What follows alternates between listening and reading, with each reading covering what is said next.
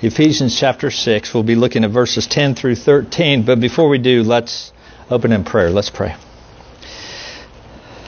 Lord, you tell us in your word to, to fear not, for, for you are our God, that we are not to be dismayed. And Lord, as we, we come today to your word, we come to a very important topic, and we just pray for your spirit to come and not just to be present with us, but Lord, to teach us. God, give us, give me words to speak, your words to speak, and nothing else. But Lord, also we pray that you would give us ears to hear as well. Lord, that we might trust you more, that we might understand uh, more clearly the reality of what you have done and, and who we are in union with you, our Lord and Savior. And God, we pray that these things would be to your glory and praise. In Jesus' name, we pray these things. Amen. So let me ask you how many of you have had a demonic encounter this week? A demonic encounter. Should I have you raise your hand or not? No, we won't do that. But that's sort of an unusual question for to be asked in a in a Presbyterian church or or maybe even in most evangelical churches in the West. But brothers and sisters, since the 18th century Enlightenment, the worldview of the West has grown increasingly closed to the supernatural. And consequently, many people today deny a world in which God governs and in which the devil and his demons are our enemies. And young people, do you know what they call that worldview? Naturalism. In this view, everything has a natural cause, and nothing exists beyond what we can see with our eyes or experience with our senses. The problem with that is, is that the biblical worldview clashes with naturalism and not only embraces a sovereign God who rules over the world and the events of our lives, but also acknowledges Satan and demons. And while we as Christians might have a biblical worldview, in certain areas, perhaps our perspective is more naturalistic than we realize when it comes to this idea of the spirit world. And, and, and I say that, and this is how I, oft, I think we oftentimes see it lived out in our lives, is that whenever we encounter a struggle, whenever we encounter a problem in our lives, we oftentimes instinctively think this what is wrong, and how do I fix it? What is wrong, and how do I fix it? Now, we may not verbally say those things, but that's oftentimes our attitude. And, and we often see our struggles as primarily, or maybe sometimes even only, human struggles. And so we oftentimes look for human solutions. And the way it might work itself out is this that you find yourself in a quandary about something. And so what do you do? You jump on Facebook and, and you throw out a question to your friends and say, Hey, I'm struggling with this what do I do? Or maybe you text someone or give someone a call. Or, or you think, hmm, I maybe need to find a, a good book. I'll call Ben Franks. He knows all these books, and he can maybe recommend a good book for me to read on this topic. Or maybe do a Google search to see if anybody else struggles with these things. Or for some of us, we don't really care about what other people think. We just think if I can just have a few minutes by myself and think through this, I think that I can come up with a solution. But when we look at the circumstances of our lives from this perspective, we view the universe as closed and we leave little room for the supernatural world. And so, although we may give credence to God's providence, the spiritual and supernatural do not factor as much into our lives uh, as it might. Now, in contrast to, to someone maybe who would hold such a view about the supernatural world as other Christians who sort of view spiritual warfare as the lens through which they see everything. And they see a demon behind every rock. I mean, sometimes it even gets to the point where, as, as Christians, they no longer really take responsibility for their own actions. And instead, it sort of comes down to the fact that the devil made me do it. So I need to cast out this demon and I need to cast out that demon because it's all Satan that is doing these things to us. But, but as we come to the conclusion of Paul's letter to the Ephesians, Paul makes a point to highlight the reality of spiritual warfare in the life of every believer.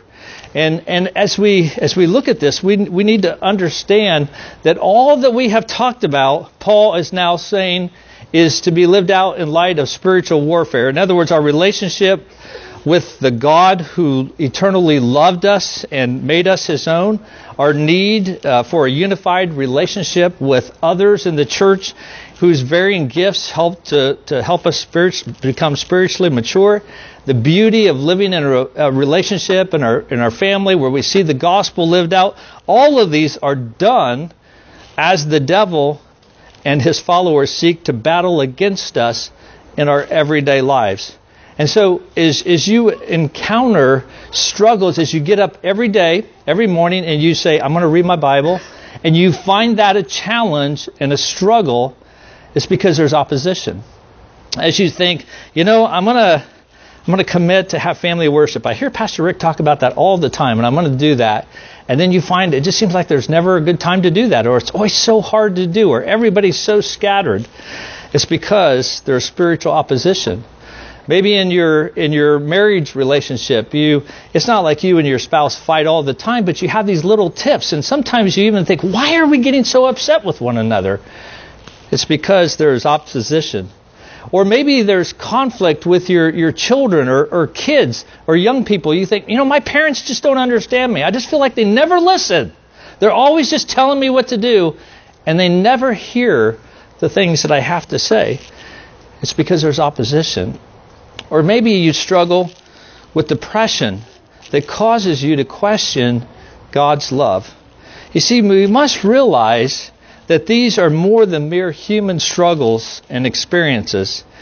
And, and many Christians, I think, would testify to the fact that the home is the place where their greatest spiritual failures are experienced and their inconsistencies. I mean, we all look so good here on Sunday morning, and I think sometimes we think, but if you could just see me in day to day life, if you could see me in my interaction with my roommate or, or what I look like during the week, you may not like me so much. But it's usually, oftentimes, in the midst of these ordinary details of life where Satan oftentimes works the most. But I think it's neat that as Paul comes to the end of this book, and he's writing to this, this church, this group of people, uh, he, he understands that they are a group of people who once were steeped in the occult. They once were steeped in magical practice and powers of darkness. And Paul doesn't dismiss these realities of these powers. You know how sometimes parents would just say to their kids, Oh, there's no monster under your bed. Just go to bed. Just forget about it. And they just sort of dismiss their struggles. Really, Paul doesn't do that. Rather, he validates the spiritual realities that the Ephesians already knew about, but he equips the believers for the battle at hand. And brothers and sisters, that's what he wants us to do this morning, is to be equipped for that battle at hand. And we're going to look at that this week and, and next week. But in order to do that, we need to recognize several things. First of all, we need to recognize the battle. Um, the imagery that Paul uses at the close of this letter is definitely one of warfare. You know, he talks about even uh, wrestling with, with Satan and stuff. And, and, and that word wrestle means hand to hand combat. And so, you know, it's, it's that of a war or of a battle.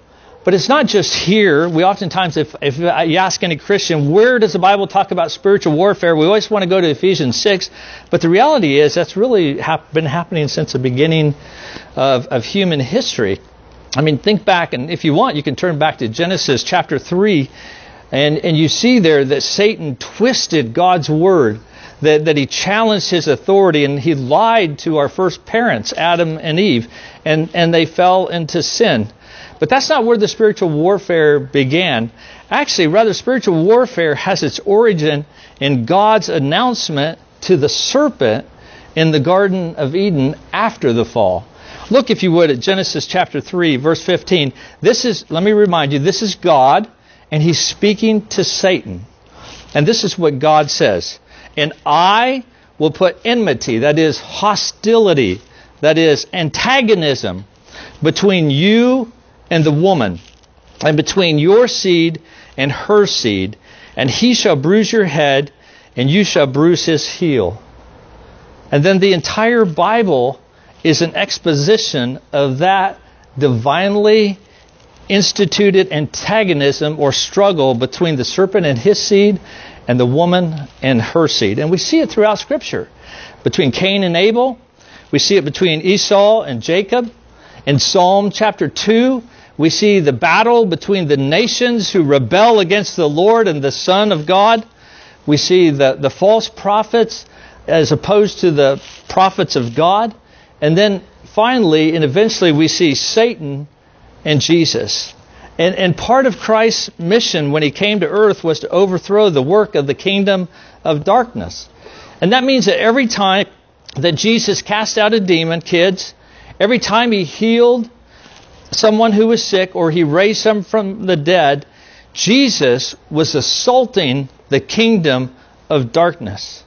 In essence, kids, Jesus was entering the strong man's house, binding him with the superior strength, and plundering his stolen property. And we know that Jesus ultimately overthrew Satan at the cross. The cross was an act of judgment, evicting the ruler of this world. You know, years later, after Christ died, John was reflecting on Christ's incarnation and his death. And this is what he said in 1 John 3 8. He said, The reason the Son of God appeared was to destroy the works of the devil. And yet, many Christians live with little awareness of the spiritual warfare in which they are to be engaged.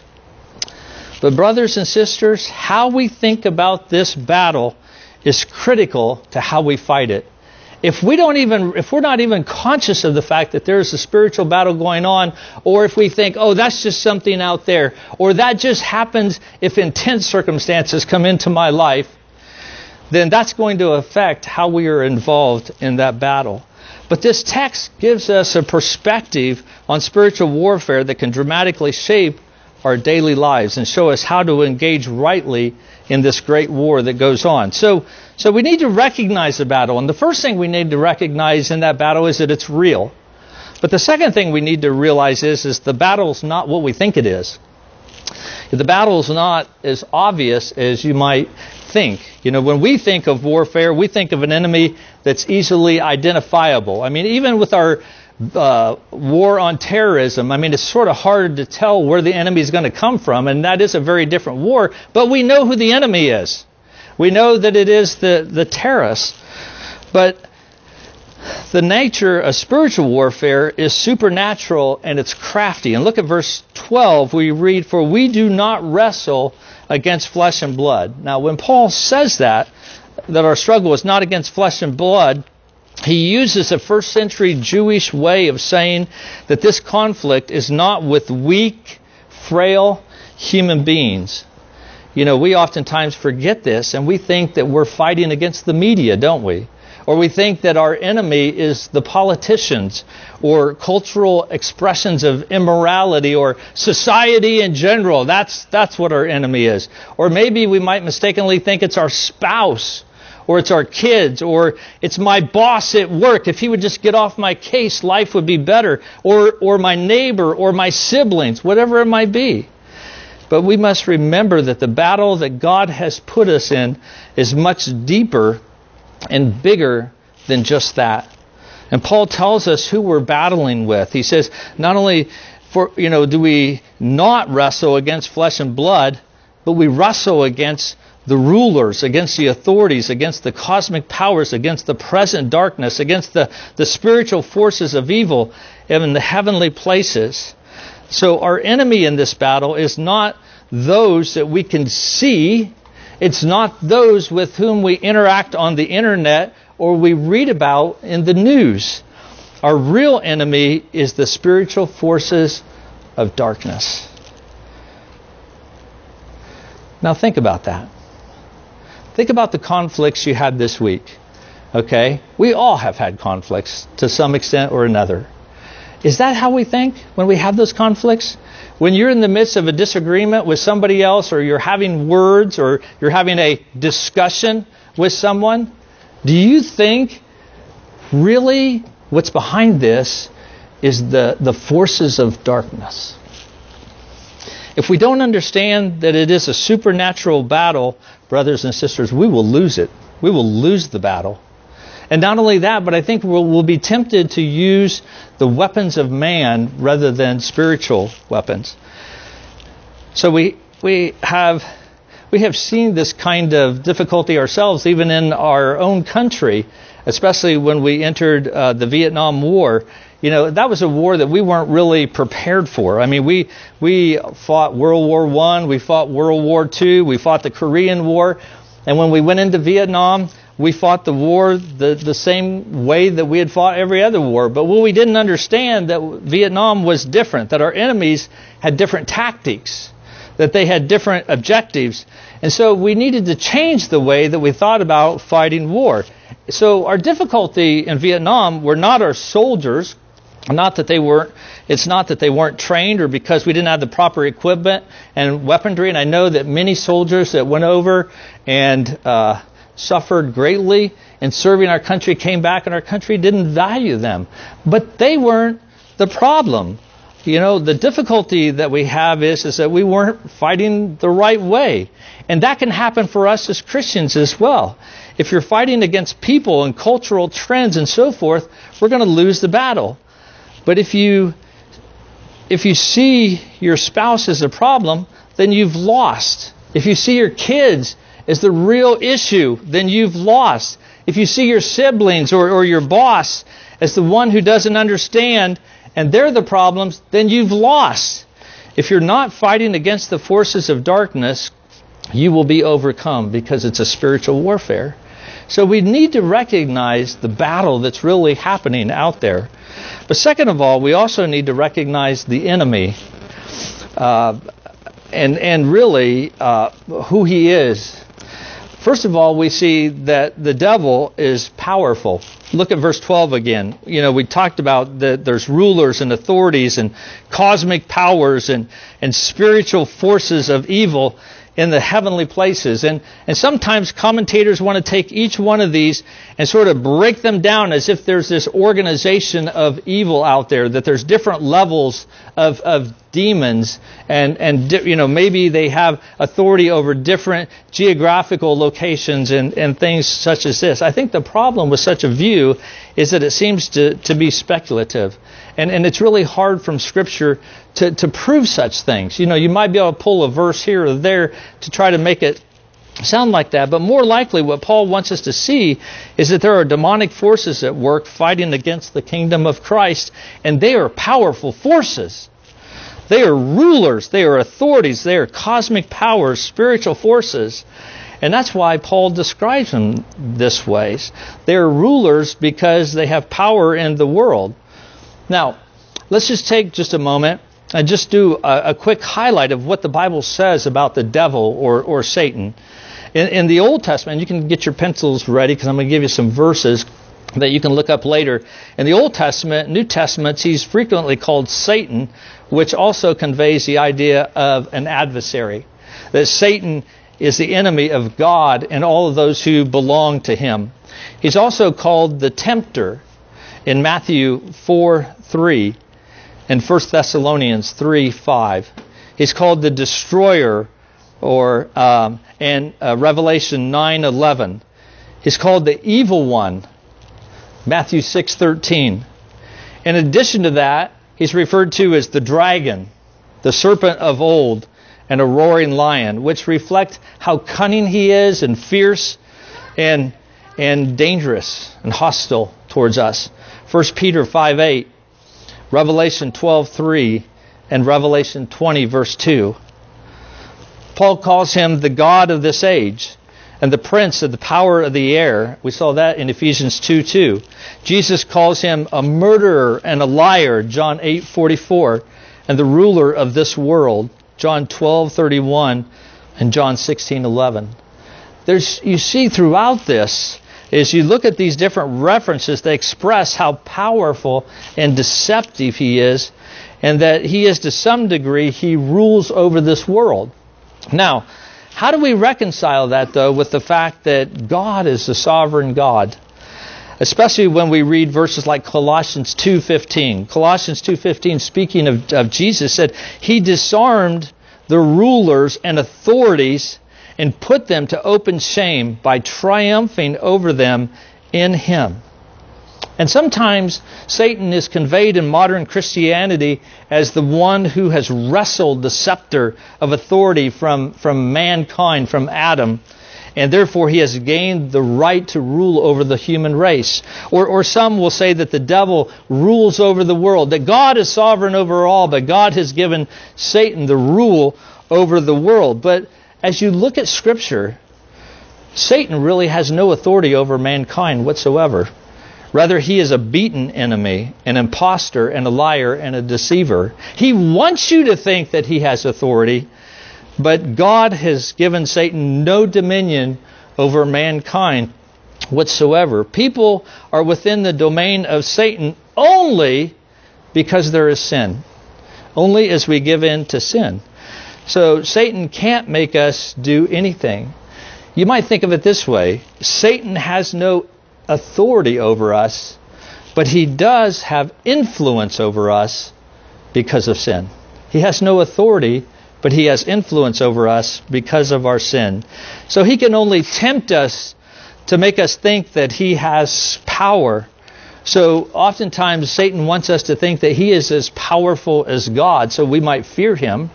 Or, or he wants us, if he can't convince us of that, he wants to deceive us into thinking that he doesn't exist, and so you don't need to worry about him. So that way he can sort of work undetected. But Satan is powerful and influential when we seek to live in our own strength. But Paul warns us that we need to be ready for the battle. Um, now, we need to be careful not to underestimate our enemy because Satan, while he has not been given any authority by God, he is definitely, uh, because he is so powerful, um, and also because the second point that I want us to see is that he is also cunning. He's also crafty, and because of these things, we should not underestimate him. So we must understand that there is more to our enemy than power. He is also cunning. One reason we don't recognize the battle that we're in is oftentimes because our enemy is so crafty.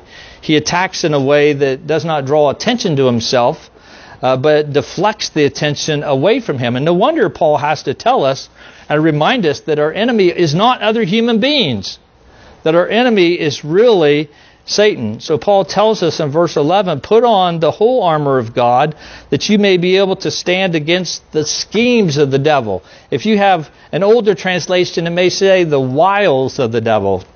But really the word uh, for schemes is methodia, from which we get the English word method. And, and it suggests craftily planning with a deliberate intent to deceive.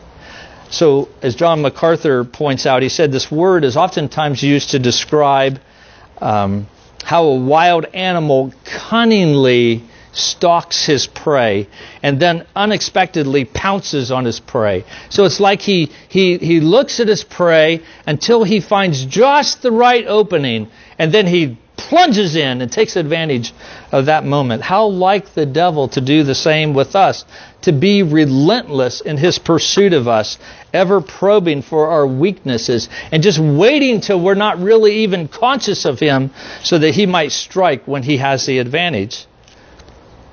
Now it's interesting if you if you have your Bibles open to Ephesians 6, just look back to chapter 4, verse 14, and you'll see that uh, Paul also talks about deceitful schemes. Now, the word schemes is the same word that's used here in chapter 6, and it's used to describe false teaching of teachers, that the devil is cunning to twist the truth with the intent to deceive us and taking us down. So he is very cunning in the attack that he does, and he does it in such a way that we might succumb to his temptation. Now, for us, we might look at uh, Satan and think, well, if he really wants to get to me, then he needs to, to persecute me. Isn't that like the ultimate of Satan's attacks, we might think?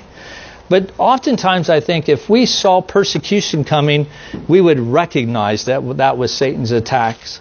And so oftentimes, he comes at us more subtle. He comes at us sort of underhanded with things like discouragement, things like worry, things like great loneliness in our lives. or, or maybe even compromise. You know, just thinking, well, I can just disobey God's word a little. It won't really affect me. And then next thing you know, it sort of snowballs. Or we have confusion that leads to error. Or maybe even worse, it leads to apathy. As, as one commentator put it, he said the tactics of Satan, he plays both the bully and the beguiler. A beguiler is a deceiver. So he either bullies us, coming at us with full force, hitting us head on, or he seeks to, to deceive us. And so that is our enemy. So here we are in a battle with a worthy opponent, but what we need to also recognize, as Paul tells us here, is not only the battle and the enemy, but also our hope. Brothers and sisters, we have to understand the hope that we have because we have a powerful enemy. And, and so he says in verse 10 finally, be strong in the Lord and in the strength of his might. Paul commands us to be strong. Literally, this means to be strengthened, to be made powerful. So he's saying, brothers and sisters, be strengthened, be made powerful. And, and also, this charge to be strong is in the passive voice in the original Greek, which means that this empowering is something that is done to us from an outside source. So, so uh, Paul is, tells us that we dare not look to ourselves for strength, but he calls us specifically to be strong in the Lord. It is something that is done to you by God. Here is where we find our strength in the Son of God Himself. Now, I don't know about you, but that's a glorious thought. Paul points us to Christ as our all sufficient source of our strength, who by His mighty power gives us all that we lack.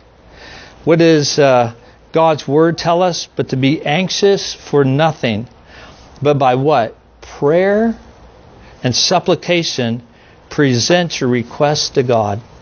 As believers, we can do all things through Christ who gives me strength.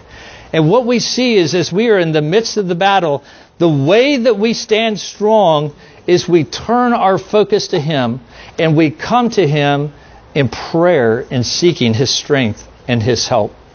And He is the God who will give us that strength. But there's other nuggets that we see in this as well. The, this phrase to be strong is also in the present tense, which indicates that in Christ we have constant, ongoing supply that we need for spiritual warfare. It's a continual action. As much strength as we need, Christ will give to us. Now, now what does that mean to be strong in the Lord? It, it means to maintain an ongoing awareness that the Lord Jesus has superabundant stores of strength for us and as we realize that, then we can draw on that strength as we turn to Him in prayer. And this means that, brothers and sisters, that our inability doesn't matter. Did you hear me? Our inability doesn't matter. So if you're here this morning and you feel weak and you think, God, I can't do this, I am struggling Lord, this is more than I can handle. I empathize with you. I live beside you in that. It is a struggle that all of us have as Christians. But our ability isn't what matters. What matters is God's ability. And he said, finally, be strong in the Lord and in the strength and in his might. Now, why does Paul repeat all those words? Why didn't he just say be strong? Why does he have to talk about strength and his might? Because he wants us to know that the true rule in the world is God's rule. That, there's nothing that can overpower God, that God is sovereign.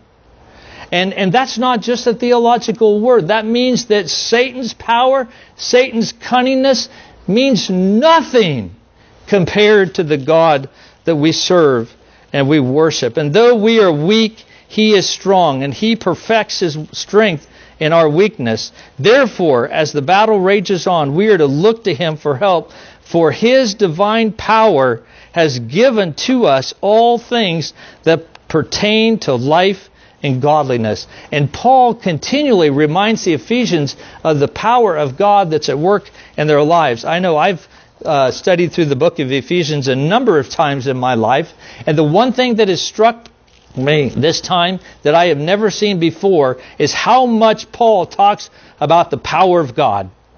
And I would encourage you to go back and to read this. Ephesians 1, chapter 19 through 20. This power is nothing less than the power of Jesus Christ demonstrated in his resurrection and his exaltation. Since we have been raised with him and are seated with him, Ephesians 2 6, that power is ours in him. We do well to pause and to ask ourselves if we are truly persuaded that our God is as powerful as he really is. You see, how we view Jesus will be a major factor in our regularly going to Him to obtain mercy and to find grace to help in the time of need, as we read in Hebrews 4:16. If we don't think Jesus is powerful, all powerful, then as we go through these struggles, we will not lean upon Him. We might go to Jesus and say some prayers and say, Lord, help me, make me strong, and then we may turn around and we may go try to figure it out ourselves. And, and it's like, okay, Jesus, you can help me too, but I'm still going to work on this. And there's a sense in which we're not really resting upon Him. We must never forget that Jesus is no longer the suffering servant of Jehovah dying on the cross. Rather, he is the exalted King of heaven and earth reigning on high. Jesus is the risen head of the church who fills all in all, as we read in Ephesians 1.23, that he is the one in whom dwells all the fullness of the Godhead bodily. And we're not to file these truths about Christ in some dusty theological cabinet. Instead, brothers and sisters, they are to prod us to action as we live our lives throughout the week. And it's this knowledge about our Lord that is drive us to the one who is able to do exceedingly abundantly above all that we think or imagine. Look, if you would, with me to Ephesians chapter 1. Ephesians 1, verse 17. Okay, let me just read through this.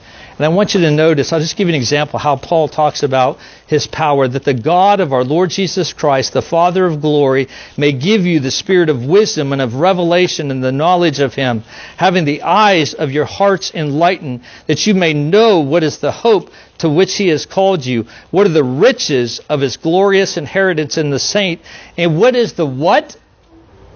The immeasurable greatness of his power brothers and sisters, not the greatness of his power, but the immeasurable greatness of his power uh, toward us who believe according to the working of his what? Great might that he worked in Christ when he raised him from the dead and seated him at the right hand in the heavenly places far, far above all rule and authority and power and dominion, and above every name that is named, not only in this age, but also in the one to come. And he put all things under his feet and gave him as head over all things to the church, which is body, the fullness of him who fills all in all.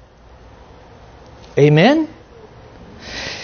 Here we see Christ's unrivaled power in his resurrection, his, his ascension, and his exaltation. There is no power that compares to him. And if you don't get anything else out of this sermon, I want you to hear this that Christ is higher than all and far superior to all powers that exist, including every demonic and spiritual power. Our God is omnipotent, He is all powerful. Our God is omniscient, He's not just cunning like Satan. Our God knows everything. And He is also omnipresent. He is with us in the midst of the battle. No matter where we're at, no matter what we're going through, when it's 2 o'clock in the morning and we can't sleep and we're tempted to get up on the computer and maybe look at things that would be inappropriate, our God is there to give us strength. And brothers and sisters, we are to call out to Him for that strength and He will give it to us. You know, one of my favorite Christian movies is a movie called War Room. Okay, now I'm not condoning all the theology in that film. Please don't hold me to that. But what it does do is it's a story about a woman who is having trouble in her marriage and other things in her life, and she's just struggling, and she's trying to figure out how she can fix all these things. And she meets this old woman who's a prayer warrior, and she said, Sweetheart, you need to pray about these things. And she said, Well, no, I have. I'm a Christian. And no, she goes, You need to pray. You need to get down on your knees and you need to pray. And so she began to write her prayer requests and post them. And every day she had her prayer closet that she would go into and she would pray and she would seek the Lord's strength and she would ask Him for His help. And the Lord began to change her life. Now, life wasn't always easy for her. It wasn't just like all of a sudden it's a happy ending and everything was great. But she recognized that she lived in the midst of a spiritual battle and that the weapons that she was to use were spiritual weapons. And as we are strong in the Lord, God tells us that we will be able to stand. Paul says that if we are clothed ourselves with what God supplies us, we can stand against the adversary of our souls. Now, next week, Ben's going to talk about spiritual armor, so I won't get into that today. But it is clear from this that the Christian life is not intended to be one of defeat in which the devil is constantly having his way with us. You know, it's true. We're going to lose some battles and we're going to have some hard times, but the believer is ultimately the winner because he who is in him is greater than he that is in the world. And he tells us here that we will stand firm. And what that means is, is that we will hold our position continuously. It suggests a soldier firm and steadily uh, standing while under attack. And Paul is calling us to put on the full armor of God so that the devil will not gain one inch in our lives or lead us off course. Paul's point is, is that he doesn't want us to be pushed around by the enemy of our souls. Rather, he wants us to stand on the narrow path that leads to life. I, I love what Stanley Gale says. He says, standing is not passive. The idea is not to stand around, but to stand firm. It's to stand like an oak against the winds of Satan's lies that would sway us, against the floods of his temptations that would sweep us away, and against the leeches of his accusations that would deprive us of grace. It is to stand rooted and built up in Christ, strengthened in the faith. If our victory is in Christ, then we are to be grounded in Christ, hearing and doing His word, and living in the power of His resurrection, following His example, and resting in His victory. Brothers and sisters, a Christian life is not easy. And I'm not here to suggest that. You know, we have our own sinful tendencies to deal with, do we not? We have the baggage of having to deal with other people who have sinned against us and all that comes with that. We have the problems and challenges of a church that sometimes lets us down, that's imperfect, and that is filled with people who are tempted to sin and sometimes disappoints us. Kirk of the Plains is not a perfect church. We have the opposition and the allurements of the world. And beneath all of this is Satan, who is a worthy adversary and one for us to consider. But as we stand firm in the strength of the Lord, we can stand. It's not something that we just stand for a little bit and then we defeat the enemy. The, defi- the enemy's already been defeated in Jesus Christ.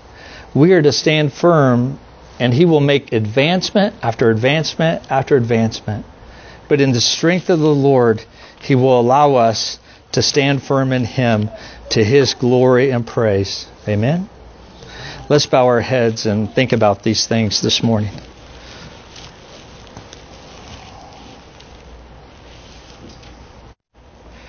Lord, we thank you for a word from the Lord that comes to us through your word. And we pray, God, that we might take these things to heart and to meditate upon them. Lord, this week, as we are in the midst of this battle, in the midst of these struggles, as, as ta- Satan tempts us to, to worry or to, to fret, or Lord, to feel like we're out of control and we have to do something. Uh, help us, O oh God, instead to turn to you, to look to stand in your strength, not to resolve, not to get rid of Satan, but to stand firm against Satan, uh, knowing, O oh God, that you are at work in our lives. Father, I pray for those that might be here today that have gone through much spiritual battle and maybe are weary. Oh God, please give them strength. Give, give them the rest that comes in, in working in your strength and in your power. Uh, Lord, if there be any here today who don't know you, I pray that you would open their eyes to see the glory of who you are and the call that you give them to come to you, to repent and turn from their sin and to rest in you. Oh Lord, we thank you for this word and pray, God, that as we stand firm, that you would be glorified and that people would know that Jesus Christ is Lord, that there is none that is greater than him. To you be all the glory and honor and praise. Amen.